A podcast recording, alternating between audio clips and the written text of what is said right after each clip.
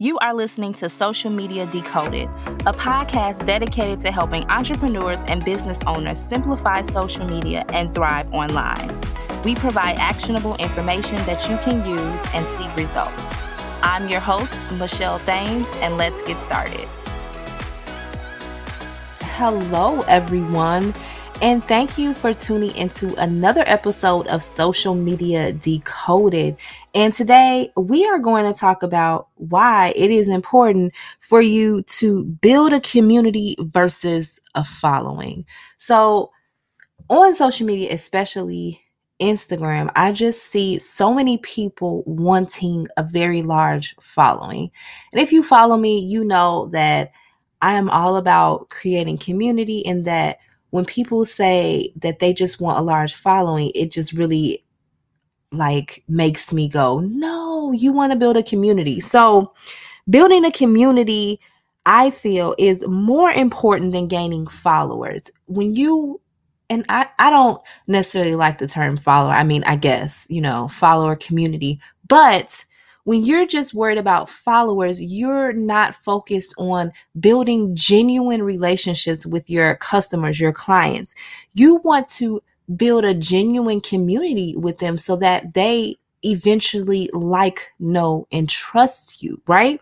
So, by building a community, you one will build brand loyalty. When you spend time interacting with your customers online, they are going to know and they are going to appreciate that and reciprocate that engagement as well with you. So make sure that if someone DMs you, asks you a question, make sure that you are responding to your audience and in turn creating community.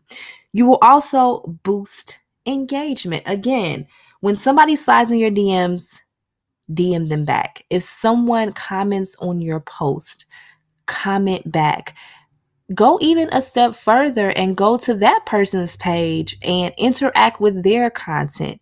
That is how you genuinely build community. Again, you want the people who follow you to like, know, and trust you, and it's not going to happen overnight. You're going to have to continue to continue to build their trust, to continue to get to know them. They're going to have to continue to get to know you because the truth is they're not going to buy the very first time that they land on your page or they see a service or product from you.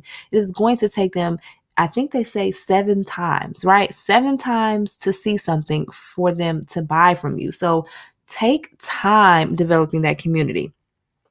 You will also connect with your audience and customers on a deeper and personal level. This is what you want. You want to you want to create that genuine trust and support with your community, right? So really all I'm trying to say in this episode is is that don't focus so much on the following count. Don't focus so much on that number per se. What you should focus on is one, you already have a community make them the top priority to provide them with the valuable content and engage with them and get to know them. Of course, you always want to continue to grow your community. So, as you continue to grow your community, continue to build that brand loyalty and foster those relationships with those new community members, right? So, I hope that you enjoyed this episode. If you would like us to discuss any topics here on Social Media Decoded, you can always send us an email at contact at thamesmediasolutions.com. Again, make sure you follow me on Instagram at Michelle L. Thames. Always dropping gems over there on Instagram as well. I appreciate each and every one of you for continuously tuning in to Social Media Decoded. I cannot believe it, but we have made it to 4,000 downloads and it is coming up on our year anniversary. OMG. So thank you all so much, and I will talk to you all in the next one. Peace.